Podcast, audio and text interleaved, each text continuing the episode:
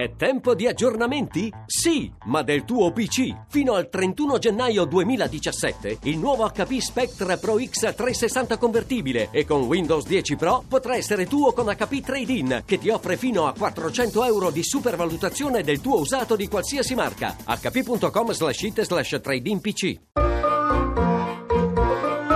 Accadde domani. Viaggio nella storia.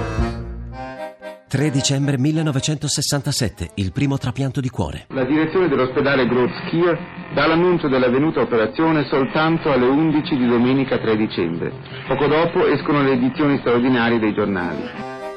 A Città del Capo il chirurgo Christian Barnard per molti anni aveva realizzato trapianti di organi animali ed era giunto alla conclusione di utilizzare queste nuove pratiche chirurgiche anche sugli umani. Il paziente su cui Barnard esegue la prima operazione di trapianto di cuore è Luis Vaskansky, affetto da una grave forma di cardiomiopatia, che riceve l'organo da Denise Darval, una 24enne deceduta a causa di un incidente stradale il cui cuore batte ancora ed è pronto per il trapianto. Noi a Città del Capo lavoravamo da circa sei anni a quel progetto del trapianto di un cuore da uomo a uomo.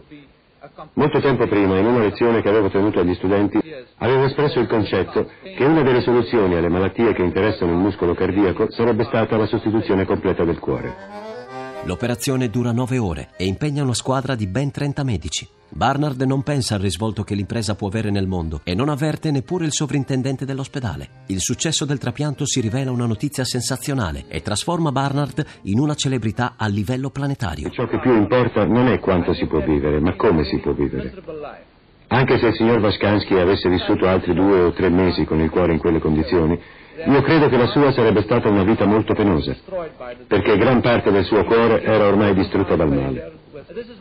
Ora, io ritengo che il compito dei medici non sia solo quello di prolungare la vita del malato, ma anche e soprattutto di alleviarne le sofferenze. Vaskansky però sopravvive solo 18 giorni perché i farmaci che prende per evitare la crisi di rigetto del nuovo organo non lo proteggono dalle infezioni.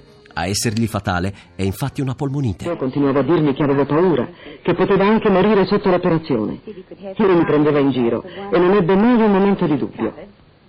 Adesso io sono orgogliosa di lui. Almeno il suo gesto è servito ad aprire la via ai trapianti e a ridare la speranza a un po' di gente che soffre come soffriva lui. Le assicuro, se c'era al mondo qualcuno che poteva avere la forza di affrontare per primo un tentativo simile, bene, questo era mio marito. L'opera di Barnard spiana la strada per il perfezionamento delle tecniche di trapianto. Il chirurgo stesso prosegue le sue ricerche. Arriva persino al trapianto contemporaneo di due organi. A domani da Daniele Monachella, in redazione Alessandra Rauti, le ricerche sono di Mimmi Micocci, alla parte tecnica Giacomo Tronci, la regia è di Ludovico Suppa. Il podcast e lo streaming sono su radio1.rai.it.